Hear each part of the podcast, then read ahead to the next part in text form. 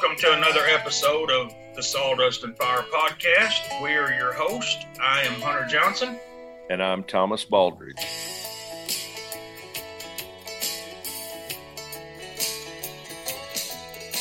Boy, Thomas, here we are again. Another week's done passed by. And, uh, you know, we're still trying to wrap up deer season, but I got to looking at uh, Facebook the other night and started hearing all of these uh, deer hunters on a on a Facebook page talking about deer numbers and deer being overhunted. And you know, here me and you are part of the DMAP program, and and we're shooting does as fast and furious as we can. Um, and uh, you know, I know a lot of things come into play. It's been an extremely dry year around here, and and uh, sloughs are dry, and the rivers were dry, and the deer can spread out, and a bumper acorn crop, and so I started to answer some of those guys on there, and but I'd just be speculating. So, um, I thought, man, what what better way than to uh, get the guys that know what's going on with the deer population in state Arkansas? Yeah, yeah, man, that's right. You know, I I think they actually shared some information. I don't know where they got it on uh, some statistical information on uh, harvest, previous harvest for different years, and all that kind of stuff, and then basically insinuated that that our numbers have declined due to a lack of harvest. And, um, you know, I, I don't know. I'm sure we had a lot of spike in in everybody being in the outdoors due to due to COVID, and some of that. Hopefully, some folks are finally going back to work, but some of that may be going back to normal. Um, so, you know, where where you may see some ebbs and flows, you know, I don't know that we can make that judgment based on what they were sharing on Facebook.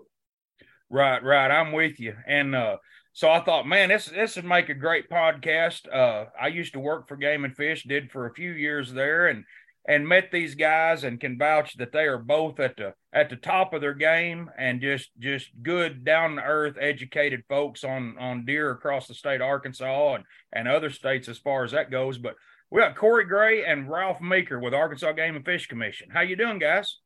Good. Doing well. How y'all? Great, great. Why don't why don't we get y'all to tell us a little bit about what role you play with the game and fish and and uh, some experience you got. Uh, let's start with you, Corey. Yeah. Uh, again, before we get started, I appreciate you fellas reaching out to us. Uh, I, I enjoy being amongst y'all, so really do appreciate the invite to to chat here this afternoon. Um, but yeah, like I said, my name's Corey Gray. I'm from Northeast Arkansas originally. I was born and raised around Paragould and uh, went to school at Arkansas State uh, from 90, 93 to 97. So I graduated with a bachelor's degree. This was back when Arkansas State were, were Indians. And so this was back years ago. Uh, traveled the state trying to find work. You know how that is. And then landed with Game Fish in 1999 and, and been there ever since. Uh, uh, some of my career, I was a private lands biologist for, for about four years. And then uh, about 2003, I was selected as the state deer biologist and um, was in and out of that role for many years. I did do a tour of duty as the elk biologist for about three years and went back into deer. Uh, Ralph and I tag team deer uh, the deer program for several years, and and uh, I felt like we were a pretty good combo there. Um, and then uh, CWD hit in 2016 and I had the opportunity to to uh, go into the research division, which was brand new at the time, and and they given me the opportunity to create something, and uh, and so I really that fascinated me just to be able to create a division in a state agency, and I don't think you get too many opportunities in your career to do that, and so now I'm the chief of the research division and I get to work with uh, our wildlife veterinarian, our wildlife health biologist. We have a research biologist, Dr. Chris Medall. We have competitive grants coordinator.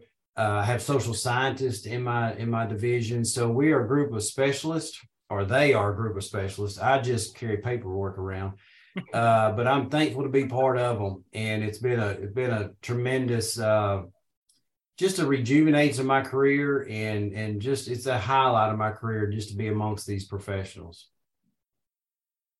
Thank you thank you. Yeah that's uh uh i know the state's lucky to have you for sure. What about you ralph? Well i want to echo uh corey's thanks. Uh appreciate you guys having us on. Um I'm always happy to answer questions about deer. I mean, that's you know what what we do this for is because we we love the the species and the habitats that we help manage, and uh, uh, we're happy to to be able to provide you know different opportunities and ensure that those resources are there for the public to use. Um, I'm from Greenwood, Arkansas, uh, Western Arkansas, just south Fort Smith. Uh, went to community college there for a couple years, then went to Southwestern Oklahoma State in uh, Western Oklahoma, got my bachelor's. Uh, and then uh, in the late 90s, I went back uh, to UCA and got my master's. And from there, I went to um, University of uh, Arkansas Monticello was a forestry researcher there for a couple years uh, before I got onto the game and fish in 2003, and uh, worked at a fish hatchery there in Lonoke. Um, a lot of folks that that uh, have gone through there, we call it the Joe Hogan penitentiaries, but uh, got got a lot, learned a lot about raising fish and moving fish around, and um, uh, was a hatchery biologist there for a couple years before I got into wildlife management. Um, cut my teeth in wildlife management in the Brinkley office uh, as a private lands biologist. And then uh, in about 2007, I got the opportunity to move back to Western Arkansas as private lands biologist. And then in 2012, um, I got on Corey's team and was his assistant uh, as assistant deer coordinator. Uh, and then I guess I run him off uh, in uh, 2016 and, and and uh, assumed this the deer program coordinator then. And so I've been in the deer program about 10 years now, and I've been managing deer either through the deer program or through DMAP clubs uh, since about 2005. So um, I've got the opportunity to meet a lot of interesting folks. Um, you know, deer hunting is the is the king of species. I, we we tease all the time between us and the the bear program and the waterfowl program, but deer uh, deer is an extremely important species here in the state, and uh, I I enjoy I enjoy the challenge. I enjoy the the uh, the people that that use the resource, the the different aspects of the job. So I uh, I'm just happy to be here. Appreciate you guys. We appreciate y'all coming on, and you know. I, I had been around both of y'all just a little bit, but I think when CWD was finally uh, discovered in Arkansas, folks, I got to tell you, these two gentlemen were some of the first guys there every morning, the last guys to leave ground zero from the beginning to the end, and working all day, uh, covered in blood, skinning deer, and and uh, working their butts off, and then doing paperwork at night, and and it was just. Uh, they done a phenomenal job, and then of course, you know, rest of us going to a motel and kicking back. But old Ralph, Ralph had him a cot over in a shack, no heat, no air conditioner. I don't even know if it had lights in it. And he'd just go over and lay down on the cot and take him a nap till it's time to get up and go again. And I don't what this went on, what, 10 days, 15 days, something like that? Something like that. I still have nightmares when I look up hot. but uh we sure appreciate y'all's efforts. I mean, that was a that was that was some kind of a deal. I think that was uh uh everybody felt like they needed to be on cue for that deal. Um yeah, that was uh, that was one of those things. You know, we as an agency, we we don't get together as much to, to tackle big projects. You know, the snakehead eradication project was one of them. The the duck blind removal was one of them, and definitely the CWD response was one of them. And um, you know, that's one thing I'm sure Corey will will talk about. Is that this has just been a a really an exhaustive effort um, by all of our staff. Um, and so we hope, you know, as things progress, as management, as as we learn more about CWD and we can focus our efforts more effectively, you know, we CWD is something that we're going to be tackling for a long time to come. Yeah. Well, since since we since we started out talking a little bit about CWD, let's where are we at with all of it? What's what's uh what's going on? Has it moved? Is it creeping anywhere? Is it contained? Um, what have we learned since all this started? Uh, I've kind of been out of the loop on all of it for a while. So what what do we got going on? Yeah, I'll take over for a little bit. Um, you know, it was identified in Arkansas in 2016, and and uh, you know, it's one of those kind of things where you know you you probably know where you were at when JFK was shot, and you know where you're at when Elvis died, and well, you know what you were doing when you get a phone call that your state now has CWD, and and Ralph and I were in North Carolina at a deer conference, and I was just fixing to eat a cookie, and my phone went off, and so I didn't get to eat my cookie. But um, we came back and we started in on trying to manage this thing, getting our arms wrapped around it. And since that time, you know, Dr. Jen Ballard, a wildlife veterinarian, has come on board and she is leading our efforts with AJ Riggs. AJ serves our wildlife health biologist. And those two together lead our program, but but we do have an army of staff out there, primarily in the wildlife management division, that that oversee this. But we have been identifying it in, in other other counties we've identified or we've developed a, a, management plan and in that management plan it's a five year management and response plan and part of that is developing a strong surveillance program and and i stress that because we know where cwd is at north northwest arkansas. And and we we could drive up there this afternoon and, and probably see some animals in newton county. And we know that. But our biggest attentions right now is we want to look at the other counties of the state where we've not identified it or identified it in very low numbers so we can get ahead of it. You know, the prevalence rate in Newton County is very high. It's 25 to 30%, just depends on what's what age you look at and what sex you look at. But we want to catch this disease when it's early. It's like if you went to the doctor and you, and you had an illness, you hope you've caught it early because your your treatment options are, are broader.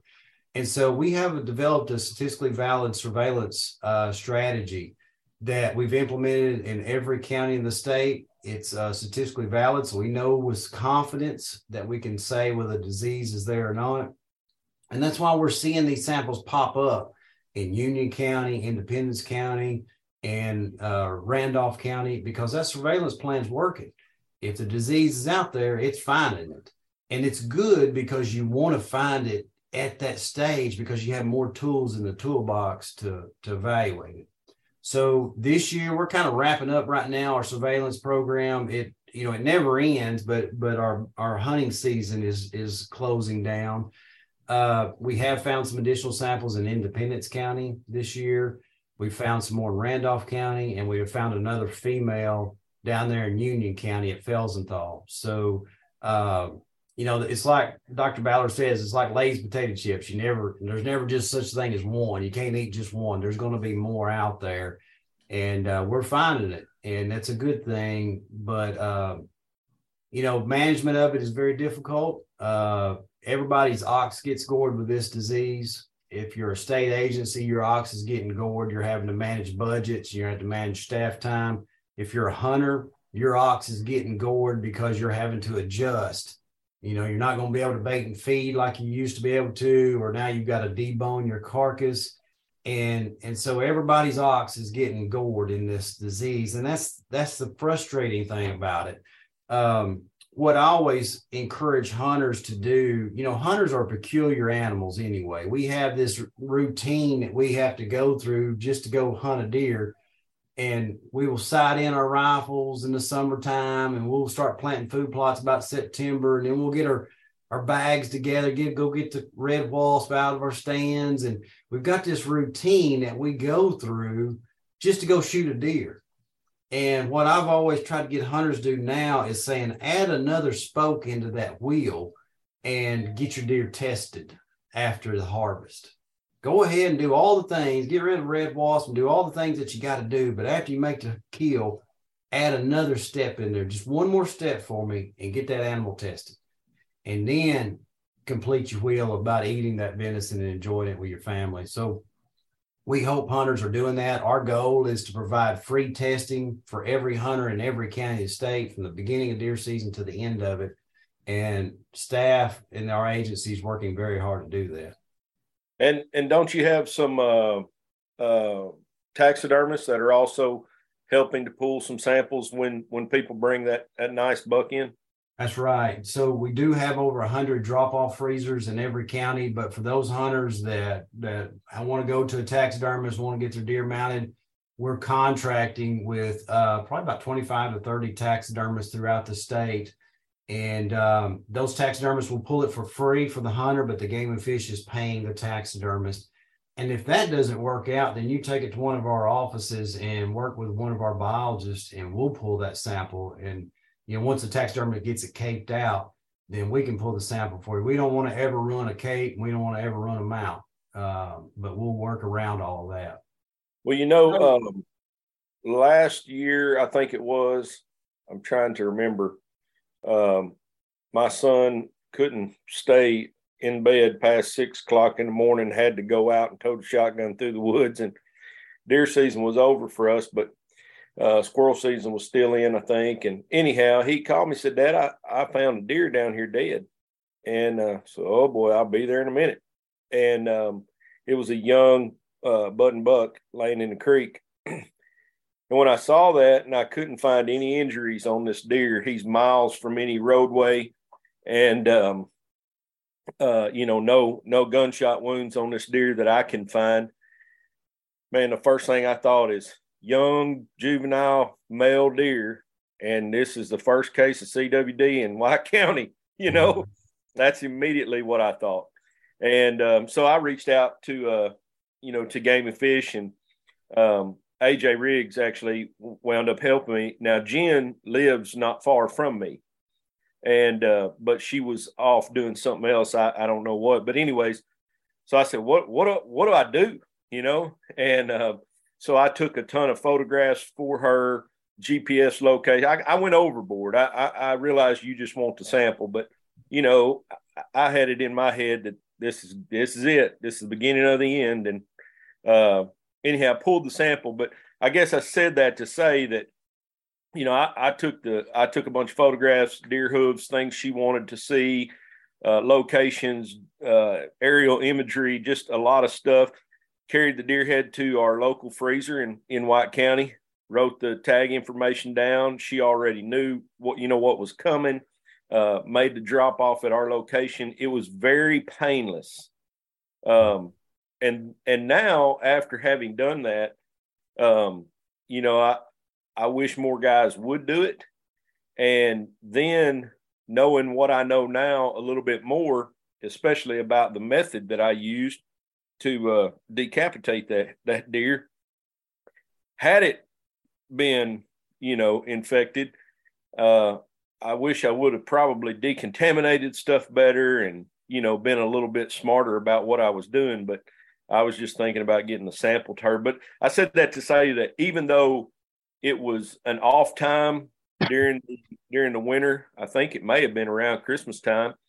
Um, you know, it's off time during the winter, and and uh, Dr. Ballard was was off, uh, I think, vacation.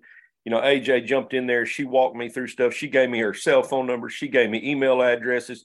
She was all over it, you know, mm-hmm. And was very good at at at helping. And she didn't know who I was, didn't care who I was. I was just a, a hunter, and you know, she was going to help. Yeah. Yeah, AJ's a five star player, um, and um, I'm very proud of her, and I'm thankful that, that that she's with the Arkansas Game Fish, and thankful for her efforts there on her CWD program. But you know, we have a lot of staff like that throughout the state. There's been a lot of times that our biolog- biologists have gotten calls and had to leave dinner tables and had to leave family events to go to go get a deer sample somewhere and uh, it just shows the dedication i think that some of our staff have to the resources and because they're not getting compensated you know, for that for those extra hours. Right. Um, and um, so yeah, very very thankful for that. Well, and luckily, you know, our our deer uh I you know, I like to say he tested negative, but when you get them results, they always leave some kind of weird wiggle room and uh, you know, it failed to uh whatever it says. Not detected. Yeah. Yeah, yeah, yeah. It's like it's like submitting some other samples and stuff you do. They won't ever say you're clear. they just say we didn't find it. so with that, um, so with CWD being what it is, um, has it had any impact impact on deer numbers? Um, y'all, uh, I know harvest has been down, but you know, I assume that's for another reason. We'll get into that in just a minute. But has it done anything to deer numbers? Has it had any effect on on hunter success? Yeah, I, I you know Ralph may have some actually some solid numbers. Um, we do know we have some private landowners up there in Newton County, especially that have said, you know, I've shot six deer and two of them are positive or three of them are positive, you know, multiple positive animals off the same property. even off the same deer stand. We have it to that point. And, uh, you know, there is a concern for Newton and Searcy County because of that high prevalence rate.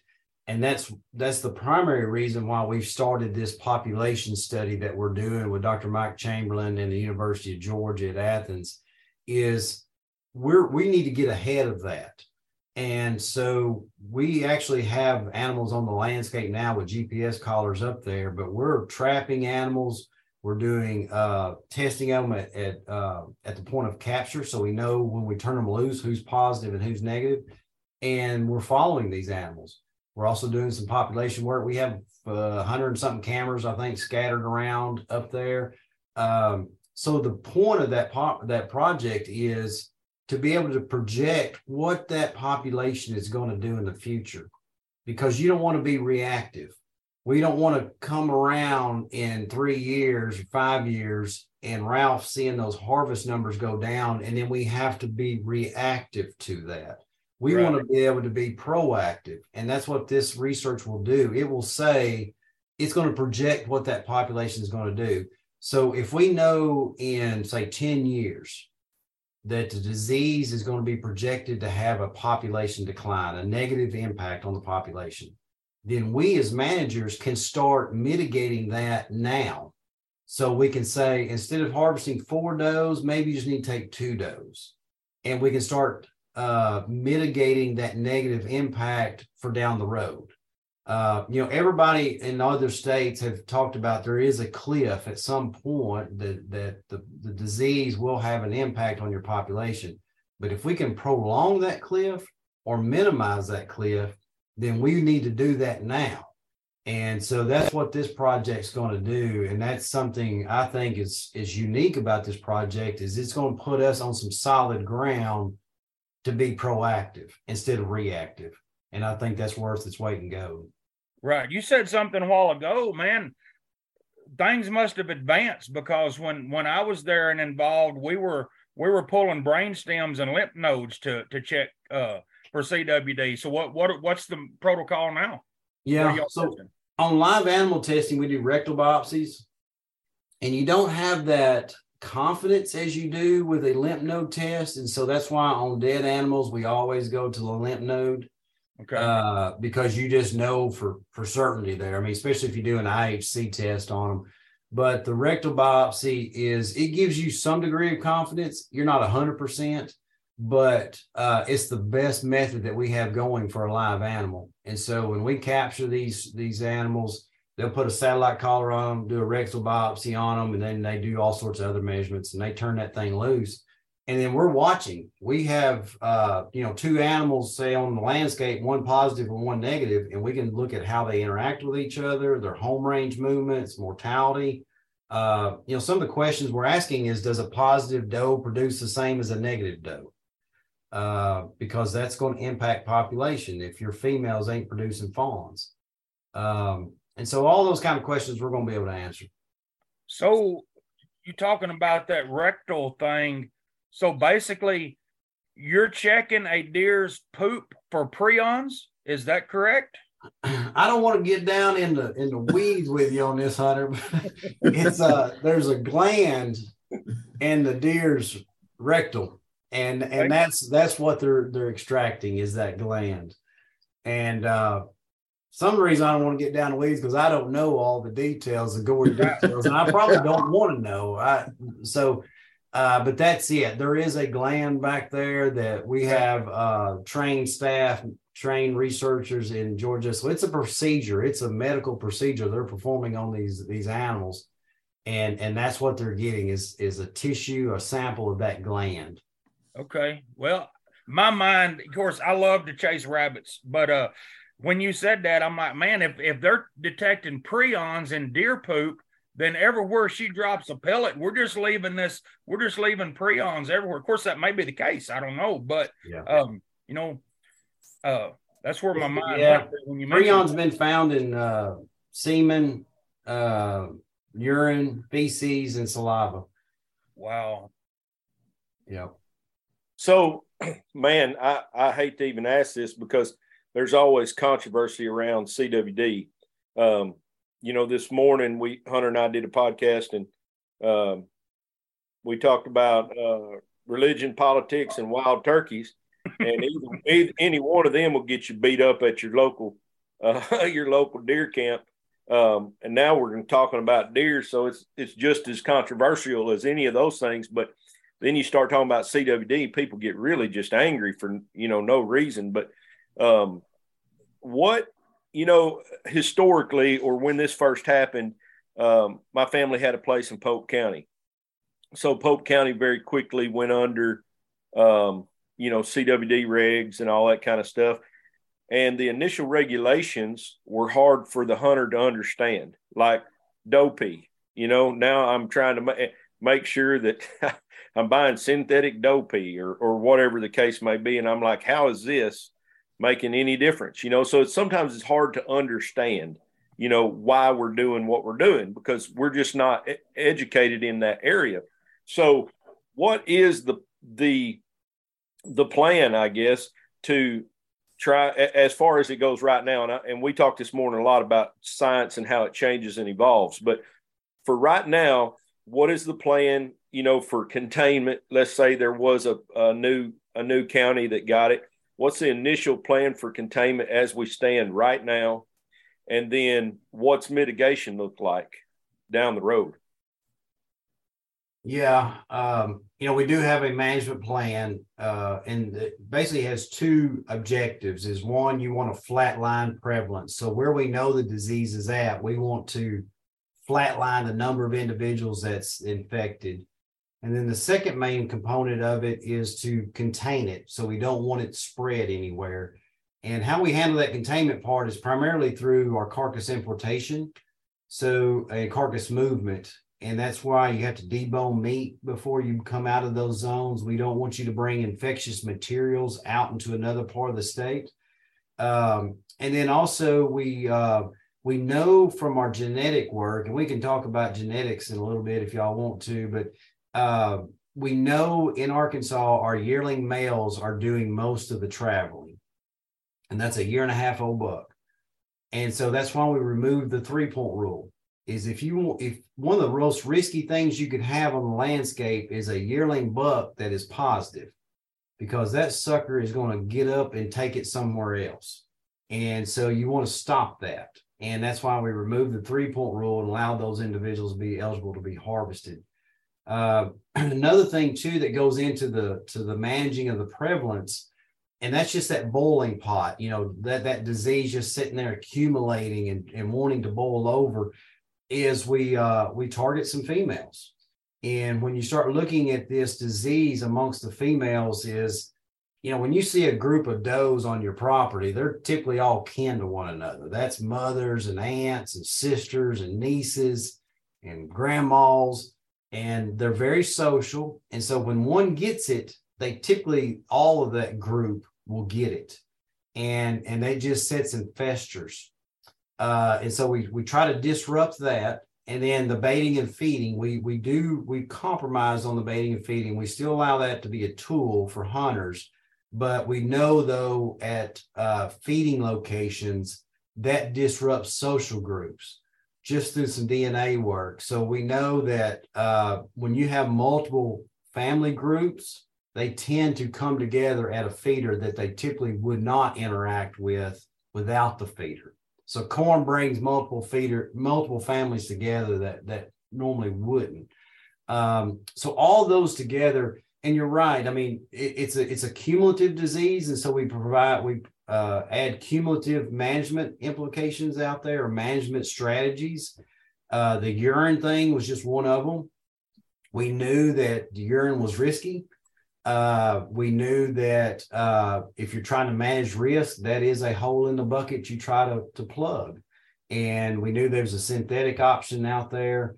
The, the you know the some of the urine we just not sure where that's produced and and what all the animals were were into that that that's coming out of and so that was just a, a risk uh, one of those risk factors that we could plug in real quickly um, and hunters did have to adjust. It goes back to your ox being gorded.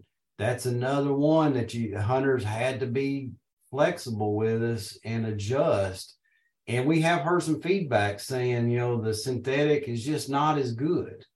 Um, and and I can't deny that. I'm, I can not argue with them whichever way or the other. But it was just trying to mitigate risk. Well, yeah. so what's this genetic uh talk that y'all been doing some genetic research? What's uh what you got going on there? Yeah, Ralph, jump in now. I don't you you here at the table too. Uh yeah, so we our our genetic research we had uh uh, a couple researchers from the University of Arkansas uh, that we provided samples to uh, from across the state, and they looked at genetic markers. You know, we know, you know, back in the early 1900s through probably the 1940s, early 1950s, you know, we we moved deer from other states. We moved deer around in our state uh, to repopulate. You know, um, you know, we our deer at one time in the in the 30s, you know, we estimate that it had about 500 deer statewide. So um, we we had to rebuild uh, our deer herd at the turn of that century. So we looked at uh, these genetic markers, and um, uh, these researchers, you know, they come up with this new way of of studying um, parts of strands of DNA, and they could group these into nine uh, distinct um, populations across our state. Um, we know with CWD that there are certain genetic uh, markers that, that can make them more susceptible to carrying CWD. Um, certain markers, um, not only carrying it, but shedding the prion more. Uh, maybe they live longer, uh, but they shed the prion more. So we wanted to look at uh, the genetic makeup, um, what we call haplotypes, to see you know whether they were more or less susceptible. Uh, but also, you know, again, like Corey said, getting ahead of this disease. Um, if we can see how these these genetic populations are made up, maybe we can forecast which way it may spread if we get it into one of these genetic, you know, genetically unique population types. Um, you know, we found that um, topography was a was a barrier. Uh, we we looked at you know these different you know barriers on our landscape to see if it would influence genetic flow. We looked at rivers, um, and so like you know the Newton County, you know the topography is so dramatic there, um, you know that there's distinct characteristics of the deer down in the valley as opposed to up on the mountains. Um, you know, we looked at you know the Arkansas River, we looked at the Mississippi River, um, we looked at major highways, uh, we looked at habitat types. So uh, all of those things going into that management plan is going to help us hopefully get ahead of this disease uh, in those, especially in those low population areas, uh, low prevalence areas where we where we have detected CWD. Sweet. You know, Ralph, one of the cool things about the, I think there's two cool things about this project that really stick out to me is, you know, when you start talking about those different populations of whitetails, genetically distinct populations of whitetails in the state and they made us maps showing the boundaries of where these populations are. It it I mean it very closely relays on top of our current deer zones. And you know those things were based off of biologist observations and hunter input over decades, and the closest highway a lot of times. Uh, but when you start looking at those deer populations and who interacts with who, it there's a there's a bit of a similarity there with our current deer zones, and um, and so I thought that was just a great point to bring out. Is is you know we've been doing that for decades, and now science is is is supporting the deer management zones structure that we've had for for so long. Uh, and then you know another cool thing we use that DNA for is we can tell you with some confidence as to where a deer come from. So uh, you know, like that the sample that we just got from Felsenthal last year, we sent that off, and those researchers told us with 95% confidence that deer came from that Felsenthal area.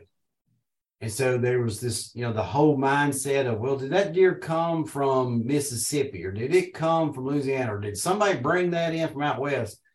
No, we can say that it's genetically related to other deer at Felsenthal.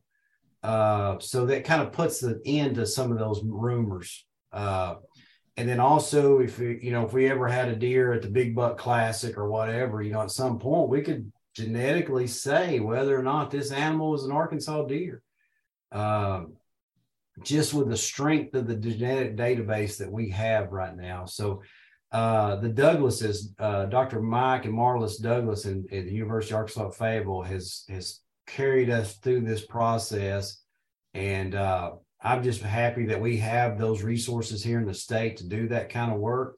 And now it's deep water. I mean, when those two get talking, uh, I lose real quickly. Uh, they get me lost, you know, and try to drag me off where I can't touch, and it doesn't take much, but they have the ability to get that information down to the common digestibility for me and and so uh, but it's i get excited talking about it because it's such cool work that we have access to here in arkansas you know that's that's one one thing you know if there's a silver lining behind cwd is that you know this really advanced science and what we know about whitetail deer here in the state you know the the, the genetic research, the CWD research project that's going on. I mean, it really, uh, by leaps and bounds, um, uh, propagated our, our science, our scientific knowledge of whitetail deer of here in the state. And there are a lot of states uh, now that are following that model. I mean, they're looking to see what we're doing. Uh, they're looking to see if they can replicate those studies, uh, how our research and our findings are going to help them. Uh, because you guys, I'm sure you guys follow. I mean, you know, Tennessee come up positive, Mississippi come up positive, now Louisiana's come up positive. There's several states, you know, Alabama, um, that are looking to us now, uh, you know, whether it's our, our response plan that we implemented in 2016 and have revised, uh, or our research. Um, there's a lot of states that that hold Arkansas and what we're doing is kind of the benchmark now. And that's, you know, it, it's kind of you know I hate to say that you know I hate to help these folks under under these circumstances, but you know I'm very proud that that we've been able to do what we've been able to do with our research and the help uh, that we've been able to extend to other states. Absolutely, and you know we're sitting here talking about some some doom and gloom type stuff for the most part, but on a slightly upscale note, I have uh, read some articles here lately where we're shooting more mature bucks than we've ever shot in the state of Arkansas, and one of the leaders in the nation on ratio of mature bucks versus others. So, um, somebody's doing something right somewhere. Y'all want to touch on that a little bit? What's what, what's what's where's that coming from? Yeah, I mean, I think that's just a, a function of you know, in 1998 when we implemented the three point rule, you know, our our focus was to protect yearling bucks, and you know that's that's kind of an, an aggravating thing of CWD is that a lot of the management that we have really pushed and hung our hat on over the years, um, now we're having to turn around and, and, and try to reverse some of that in order to make sure our deer herds are sustainable. And so those those age class structures, a lot of that was has just been from years and years of protecting yearling bucks um, you know, now we've got, you know, a significant portion of our state that doesn't even have the three point rule, uh, and we're still shooting pretty good percentage of older age class bucks. Uh, and so, you know, going back to what Corey said with removing the three point rule and, and targeting some of those, um, you know, yearling bucks, you know, when you have a, a high percentage of older age class bucks in the neighborhood, when that year and a half old walks in that in that on that playground, he's fixing to get his behind whooped and he's fixing to have to run off to find him a quiet corner of the, the, the playground to play in. So, you know, if we can remove some of those older age class bucks where maybe they don't have to disperse as much or as far, uh, I think we'll be better off. But again, you know, we, the three point rule is is something that we're trying to you know removing the three point rule is something we're trying to do to to encourage harvest across all age classes um, you know, but at the end of the day, you know, that hunter's got to be happy with what they're harvesting. So we're not telling people that they have to kill a year and a half old buck. Um, you know, if if if if you're going to harvest a, a mature buck, man, we're still happy that you're harvesting deer. Uh, because having hunters, I mean, that's the win. We that's a big question we get a lot is how do you know when you won? And to me, I, I keep going back to this. You know, how we know we won is we've retained our hunters is because you know hunt without hunters we're not going to be able to win that that is our number one management tool if we can keep people involved we can get them educated maybe change some of the habits, uh, like mineral licks and, you know, placing bait out, you know, maybe going to food plots. If we can get them to doing other safer habits and keep them in the game of buying licenses and killing deer, then to me, that's that's a big win. That's what's going to help population deer population sustainable. Where are we as far as say since 2016 or, or 12? Where what has been the trend in license sales for for deer for deer tags? Well, our our our our license sales have been going down for some time. Uh, in 2020, when COVID hit, we had a significant jump in harvest or in, in uh, not only harvest, but license sales, uh, fishing and hunting. And the nation saw that as well. I mean, that was just a, a function of, of COVID. Um, you couldn't do anything else uh, but get out and get socially distanced with, with wildlife. So uh, we had a lot of folks enjoying the outdoors, and we're thankful for that. Um, it rekindled a lot of folks' uh, outdoor um, enthusiasm. Since 2020, um, 2021, um, our numbers went back down, but it was still higher than pre COVID.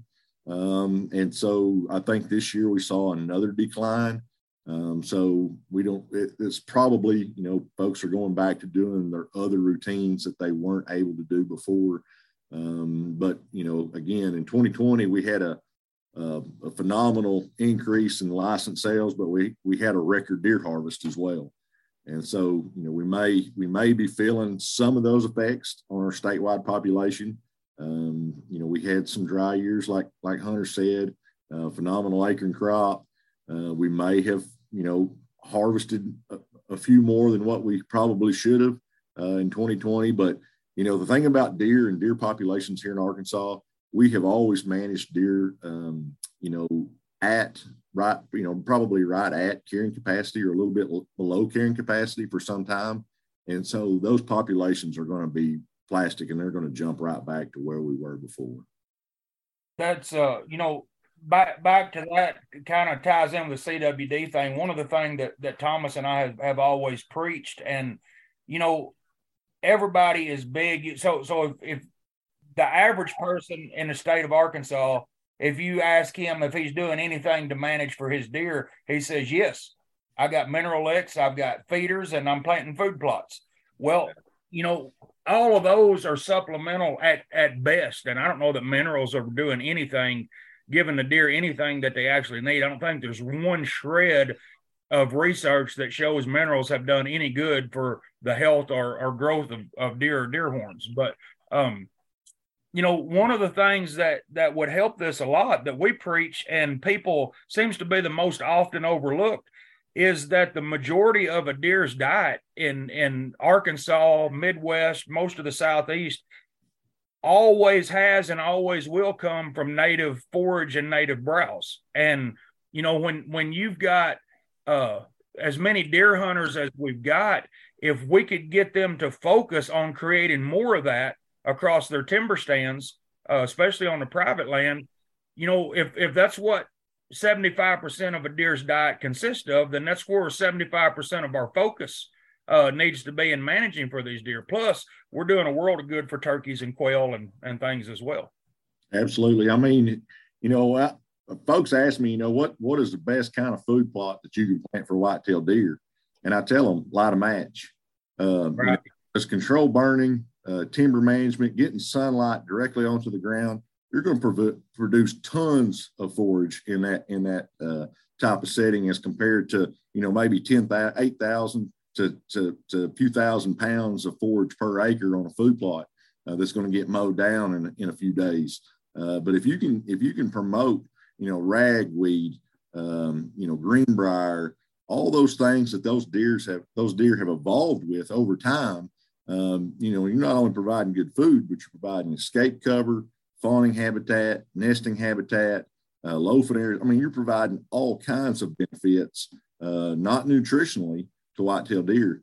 Um, you know, there's so many uh, timber lots and, and forests now that you know they're they're great to look at if you if you're in the state park. You know, you can see for you know a couple hundred yards underneath, but you think about being a fawn, and that's that's one thing that our CWD research is looking at is, is fawn survivability. You think about being a fawn, and you're laying in the wide open uh, on that forest floor, what are your chances of surviving predation? It's pretty.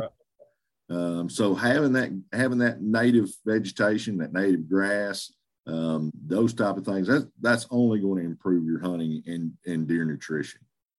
That's what I used to tell those deer clubs that I work with, and I've always enjoyed working with deer clubs and kind of getting back to the dirt again. But you know, I which I know y'all have had Bubba Groves on and and listen to that conversation about how much a deer eats a day, and you know, seven pounds of vegetation is quite a bit. If you just took a five gallon bucket and went out there, it'd take quite a bit to fill that thing up. But I challenged clubs and said, okay, if I gave you a fawn in this patch of woods and I gave you a fawn and told you coyotes are coming, where are you going to hide him? And you can't hide him underneath this rock or that dirt clod over there. And so where are you going to put him? And, and that's where you got to have that vegetation at, which does provide that supplemental feed that not not I'm talking about the the vegetation, the the uh, component of things. You're supplementing your habitat, but also cover for those fawns to give them a chance. So when the coyotes do come, they have a place to go and hide. Uh, so it's it's multiple benefits when you start talking about applying some kind of habitat management plan for your property. Well, and, that's and, why and, bass fishermen are smarter than deer hunters.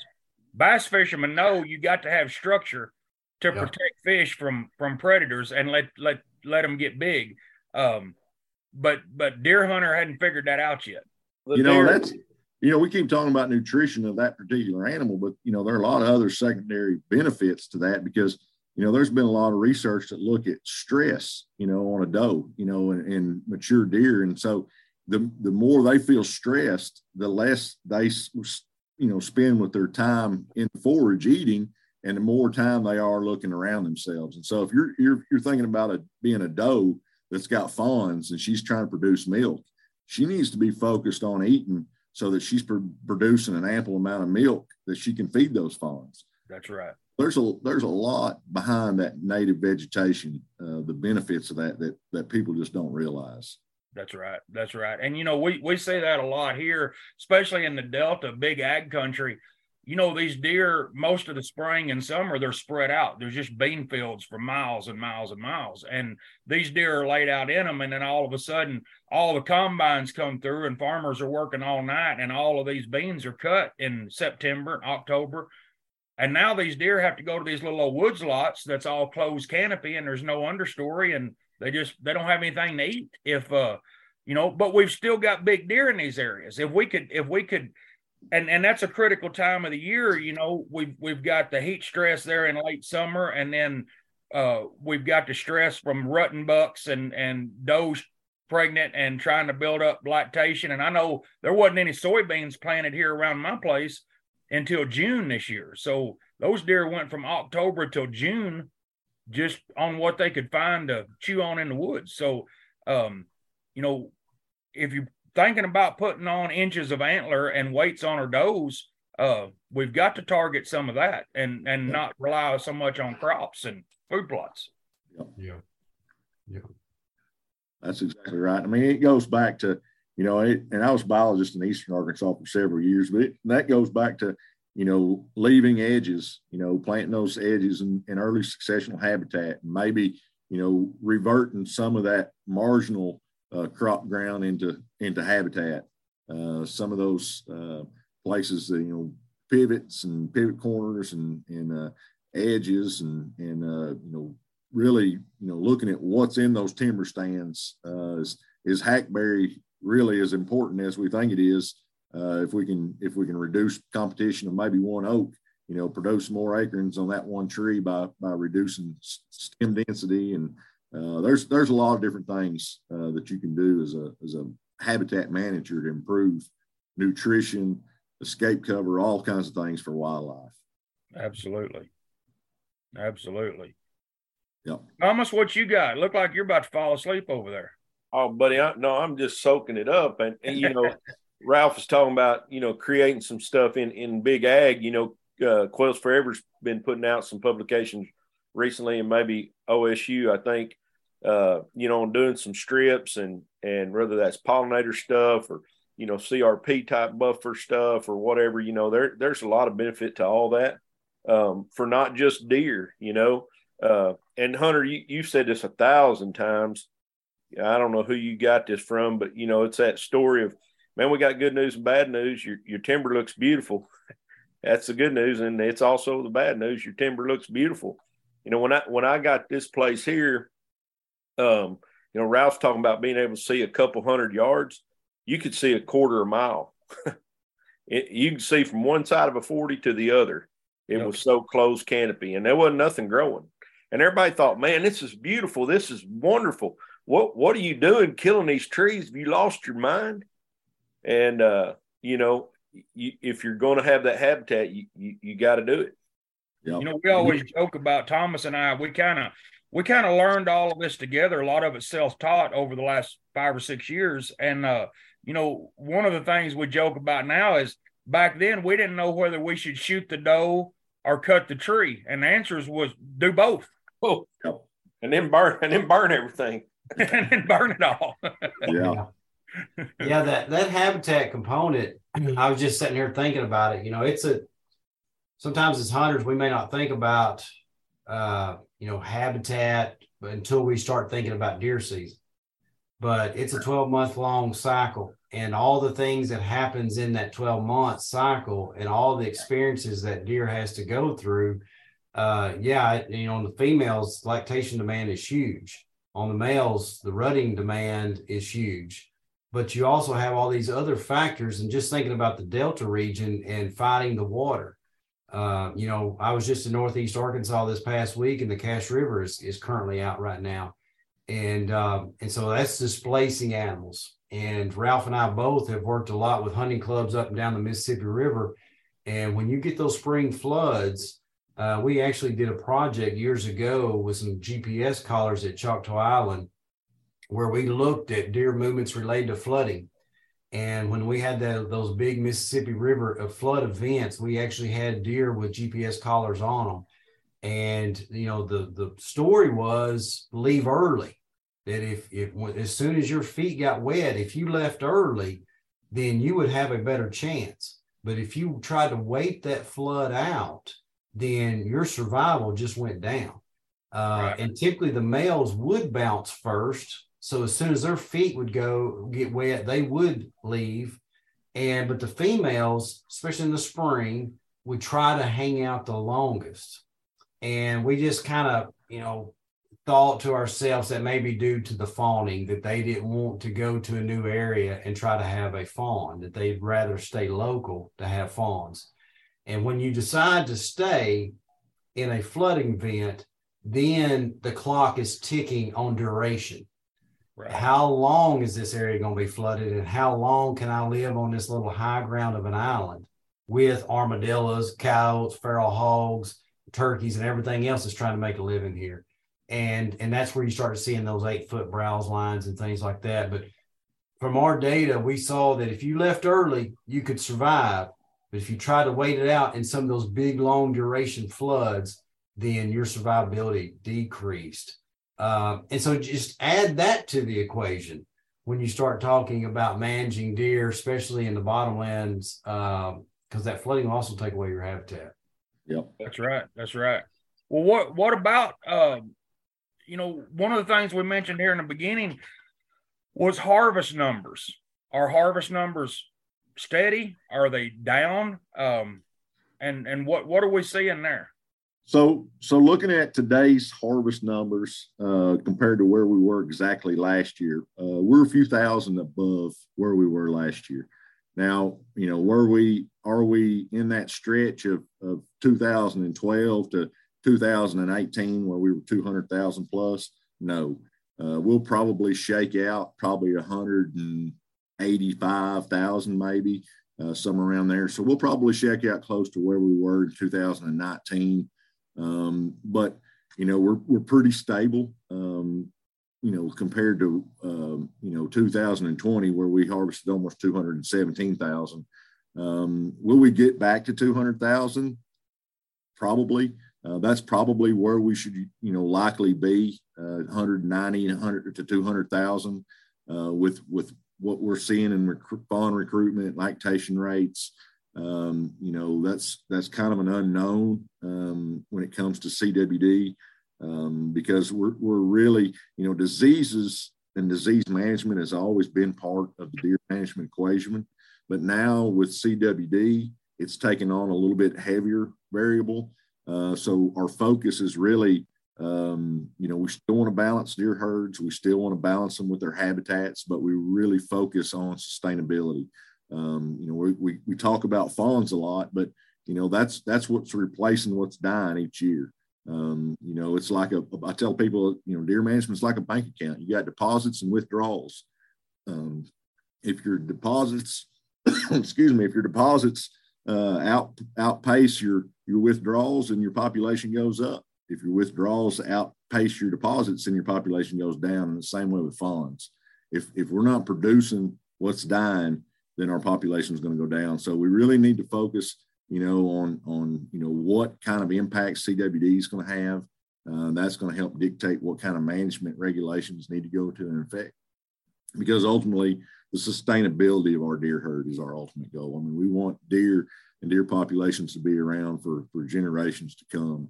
Um, so, you know, I, I, I tell folks, and I, you know, a lot of people don't think that that we deer hunt, that we just sit behind a computer and count numbers and beans and those type of things, but we deer hunt. I mean, we go to deer camp uh, when we have the opportunity to, and, and we have friends that deer hunt. So we we hear a lot from them as well. Uh, and I and I tell them, you know, don't don't get too focused on the trees. You know, enjoy the forest, uh, enjoy your deer hunt. Um, you know, kill a big buck if you want to, uh, kill a doe. Um, you know, our average deer hunter in the state uh, harvests one deer, our successful deer hunter. So, you know, we we tell folks, you know, kill a deer, kill a brown deer, enjoy your deer hunt. Um, so, how we define success is is up to the hunter. Um, you know, but but we we are constantly watching and looking at trends. Uh, we want to make sure that there's deer populations for for years to come. I mean, that's our ultimate goal. Well, see, so, I, I would have contributed that to something else because I know back in 2010, 2012, uh, people would just about shoot any buck and and would shoot does and and whatever. And now, you know, we uh we're one of the states that shoot uh more mature bucks than than anything else. I thought maybe some uh and and I've worked check stations over the last few years where guys say, "Oh yeah, I could have shot a uh, younger buck. He was legal there. I could have shot him, but I was waiting on something bigger. And you know, well, I've had does around me all afternoon, but I was waiting on a buck. So I think the opportunity is there a lot of times. It's just yes. uh, guys are being more choosy. I, I agree. I mean, there are a lot of things that impact harvest and harvest selection. Um, you know, weather's a big one. You know, if it's hot and windy, we see yeah. that our harvest it goes way down. If mass crop is phenomenal. It goes way down. Deer movement's way down. Um, what what I'm seeing now, um, you know, whether people believe it or not, is you know a lot of people are going to these trail cameras that take cell pictures to you, and and they can they can watch you know what's going on at their their deer stand without even having to go out and check the, card.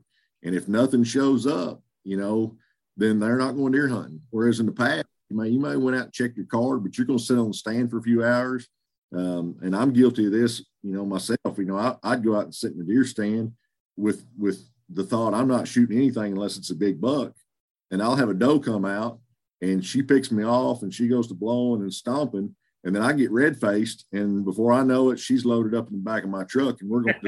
To, you know what I mean? Uh, and and so you know, just being out in the woods, um, you know, being in the deer stand, um, you know, cell cameras and, and technology has changed some of that. It really has. A lot more success. You know, they're getting a lot more picky on what they harvest. I mean, that's a, you know, that's a that's a side effect of quality deer management is that people have come to expect. They know by passing a year and a half, two and a half year old buck, he's he's got the potential to turn into something really nice. And so people um, you know, passing on those animals to allow them to grow older. I mean, they, they've become a lot more selective uh, in what they harvest.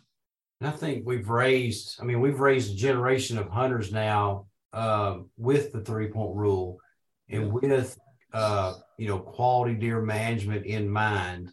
You know, in Southeast Arkansas, we have what, two zones, three zones that has inside spread, main beam length. Yeah, and, three. And those were hunters that wanted that. They approached right. us and said, This is what we want. We want our management to the next level. And that was one of the easiest regulations we ever passed because all the hunters in the areas wanted it.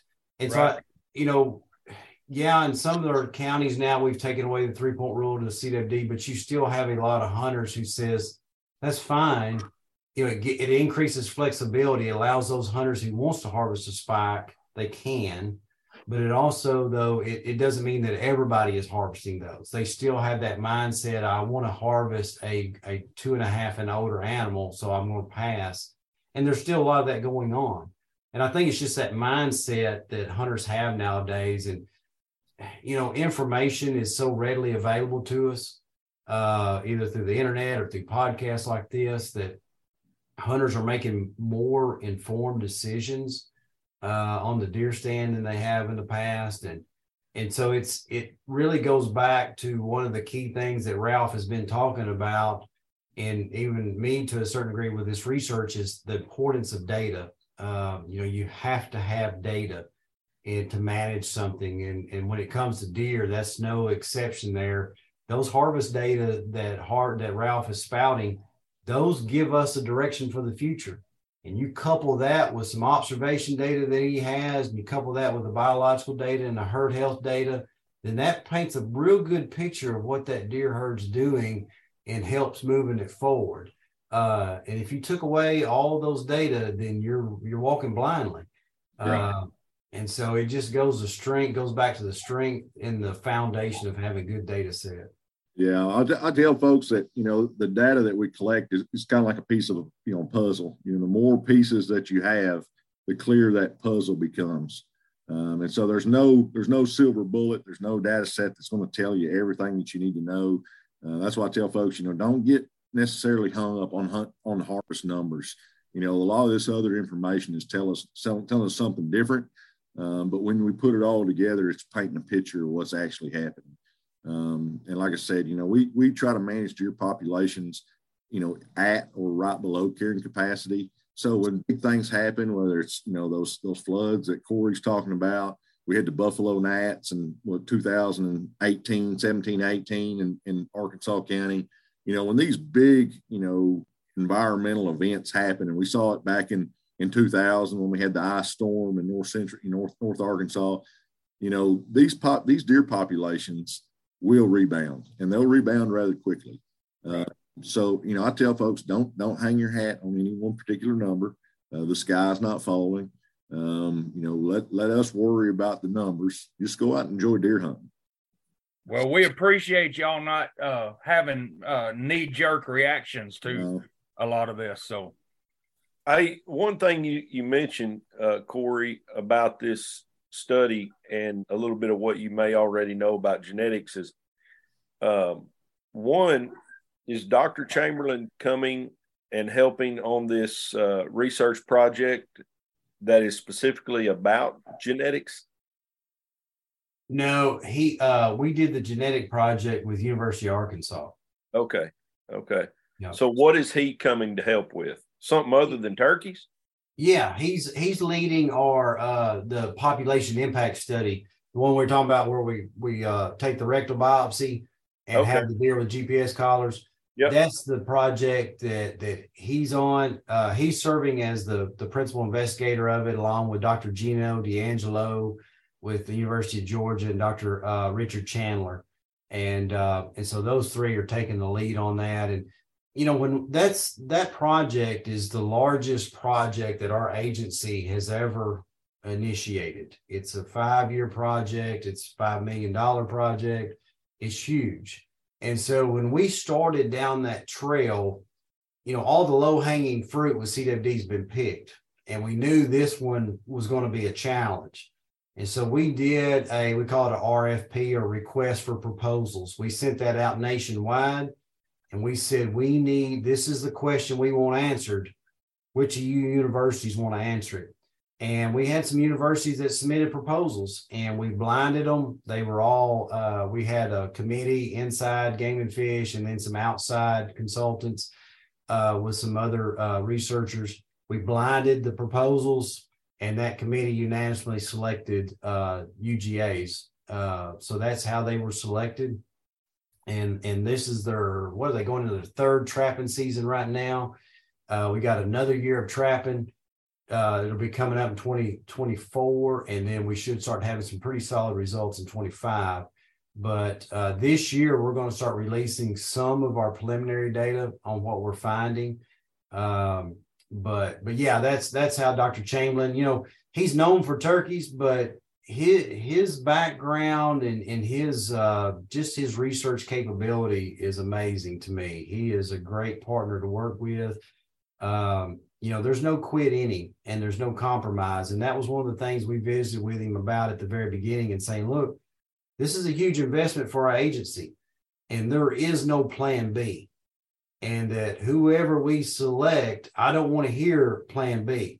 This is the plan and and uh and he agreed to that. He said you're right you know and and he said i accept that challenge.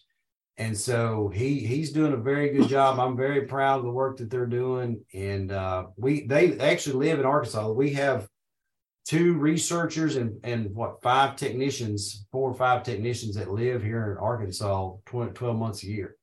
Uh they're living on gene rush and uh they're working seven days a week on that project. Wow you know, uh, the other thing that is fascinating to me, and, and I could be wrong on this, but when you start talking about genetics and you, you know, you're talking about the early 1900s to maybe 1940s where we were moving deer around. And you tell me if I'm wrong about this, but we can still track some of our deer population here as to where they came from based on that DNA. Yeah. yeah. It, it's, it's amazing how you can go back through time with genetics. They were able to link, you know, we we were moving deer from Sylamore to other places of the state. We had a a, uh, a deer place in, in Hope that we were using as a source for some deer. And these researchers were able to go back and connect those deer populations genetically. What's interesting to me also that came out is you know, several of our deer, especially in South Arkansas, came from Wisconsin. And we brought in those deer in the 40s and 50s from Wisconsin. So the Douglases for this project reached out to Wisconsin and just through our, our records, they knew the area of Wisconsin that our deer came from. They got DNA samples and they were able to link those together. So our deer in Arkansas are still demonstrating genetics from Wisconsin through those generations over time, which is just tremendous to me. I I, I just don't understand how that can happen, but uh, it's amazing to me. I really get geeky about it sometimes, thinking about you know how they can do that sort of work uh, when when time is involved with that. Yeah, and a lot of time too, not just a couple. Yeah, it's not yesterday. Yeah, that's right. Yeah. That's right. So, what about the main areas that most of our deer came from uh, when we did some restocking efforts? Wisconsin, obviously, and, and where else? Um, Mount Pisgah, North Carolina, uh, was one of them. Um, we had some deer that come from Texas. Um, we actually we we run across um, uh, some articles um, in some early newspapers that the game and fish were actually buying people's pet deer in the state uh, to restock. Um, Howard County uh, had a deer farm. Uh, we were trying to to repopulate populations at a deer farm, um, and so um, northern. I'm, I'm having drawn a blank. Uh, northern Franklin County, we had was the Black Hills. Mm-hmm mm-hmm. wildlife refuge, um, which evidently had a, a, stocking of elk prior to our 80s stocking of elk. In the 40s, the Forest Service actually stocked elk in northern Franklin County, uh, and those over time disappeared. Um, and so then in the 80s, when now what, where's Franklin by Johnson County? In between Johnson and Crawford County. Okay. Okay. West, West so the U.S. Forest Service stocked elk back in the day in that region. Yes. Yeah. Wow. And so we we have moved deer um, all over the state. I mean, yeah, yeah. Now you were saying something earlier, Ralph, too, about topography and uh, not only how that and and and uh, y'all mentioned about you know other things as far as zones go, deer zones, but how does topography play a role as far as with the spread of CWD? Um, what what are some of the limiting factors you see there? Is it is it uh, rivers? Is it mountains? Is it you know interstate? What are some of those things typically? Yeah, so topography, what what we found in our genetic research, topography was number one. Um, you know, what when those animals have to traverse either a you know a really steep hillside, mountain, whatever, um, they're they're less likely to do that. They're going to stay down in the valley if that's where they grew up, or the you know. And we're talking about Newton County. We're not talking about rolling hills. This is this is pretty pretty straight up down stuff. Yeah, if you've ever been to Newton County, you, you know what I'm talking about. Um, uh, significant rivers pose more of a barrier, uh, like the Mississippi. Now we we have documented deer swimming in Mississippi. We don't deny that's what happens. Uh, we in, in, that research that Corey's talking about, the, the Mississippi was how wide during that flood? Four or five miles. Yeah, yeah, it was huge. We we we documented deer swimming it multiple times, so we know deer swim it, but it, it's more of a barrier than say you know a creek. Uh, so it is some sort of barrier.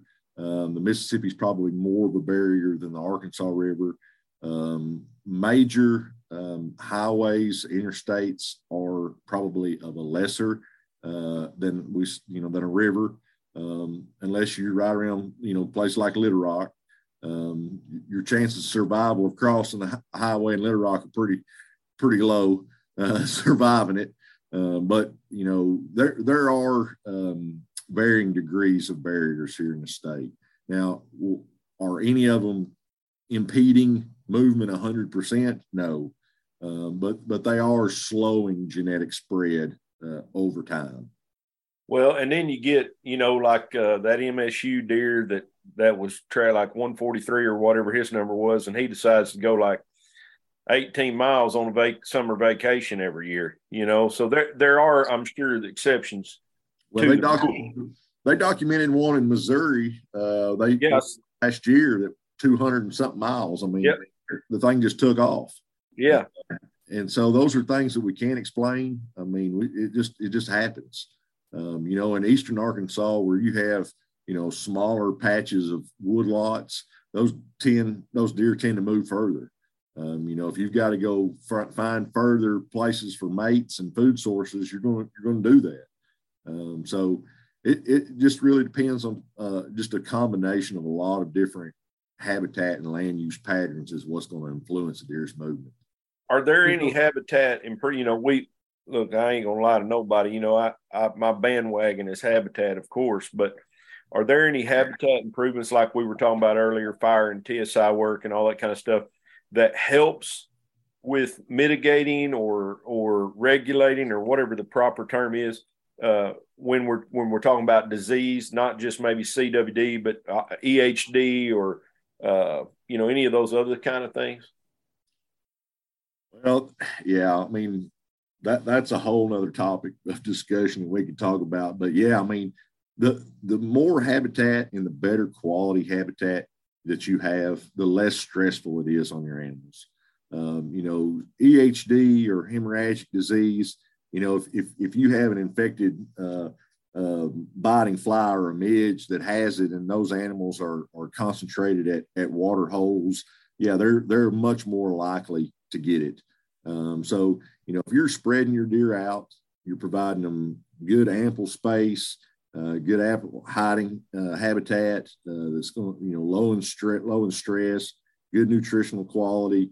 That's going to make you know for a better conditioned animal. Now, is that going to keep an animal from getting CWD? No, I mean no deer is is is um, uh, immune to CWD. But the more concentrated you make those deer, um, the more um, that you have to increase those deer's interaction with one another. When CWD co- does come into that situation, they're much more likely to get it, and spread is likely to happen, um, you know, much more readily. So anything you can do to improve habitat to make sure that they're you know below carrying capacity um, those are things that's going to improve your deer herd and, and keep them healthy mm-hmm. better conditioned Right. Great, great stuff. Well, guys, we uh we appreciate y'all coming on and joining us today. And and there's so many questions I would have liked to ask, and it just seems like we just don't don't ever have enough time. So we're gonna have to have y'all back on because I got a list of stuff here that that uh I can't start into. We're an hour and ten minutes into this podcast already, and I I, I better not dive into any of them. But um, does anybody have any closing thoughts that they would uh, like to leave us with, or leave the the the hunters across Arkansas, or across the nation with? Well, I just I just tell folks I appreciate you, uh, you know, learning. I appreciate you know folks interacting, um, and as always, if there's anything we can do uh, to help or or answer questions, that's what we're here for. You know, I know the the myth the myth bug goes around and the the rumor mill churns, but you know, we, we, we have nothing to hide. I mean, I tell folks that all the time. I say, we, we're, we're here to help folks and tell folks what we know. Um, and, you know, some of this is a learning process for us. I mean, CWD has definitely been a, a large learning process for us, and we're learning as we go.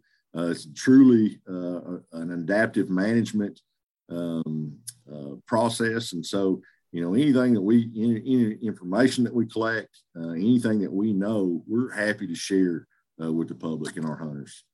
Great. Yeah, absolutely. I, and I appreciate you too again for for doing this. I know y'all devote a lot of time and, and energy into this podcast, and I I appreciate it. I, am a kind of a podcast nerd, and, and I listen to several of them, and uh, and so I know I know they just don't come easy, and so I do appreciate you too, and then just our hunters out there. I know our hunters are picking these podcasts up and they're listening to them and that means a lot because they're trying to learn and they're trying to to you know increase their knowledge of conservation and game management and and like Ralph said, just holler at us. You know, it's we're all in this together. Um, the game fish can't manage deer without hunters. It, it would be a train wreck if we tried to manage deer without hunters. We'd be running over in Walmart parking lots, you know. So it takes hunters to manage a deer herd, and uh, and so they do a great service. Uh, when we unleash those 300,000 deer hunters about first of uh, second week of November, they do a great service for the state of Arkansas, and we need that to continue to happen. Uh, so I'm I'm thankful for the hunters we got. I brag about them all the time how efficient they are because you need something removed, you just release about 300,000 of them and they'll take care of it. And uh, and I I love that in them. So a lot of states don't have that fortunate. That's right. That's right. Well, guys, we appreciate y'all coming on. Thanks once again. And uh, we want to thank our listeners for listening. And uh, we'll catch y'all next week on the Sawdust and Fire podcast. Thanks a bunch.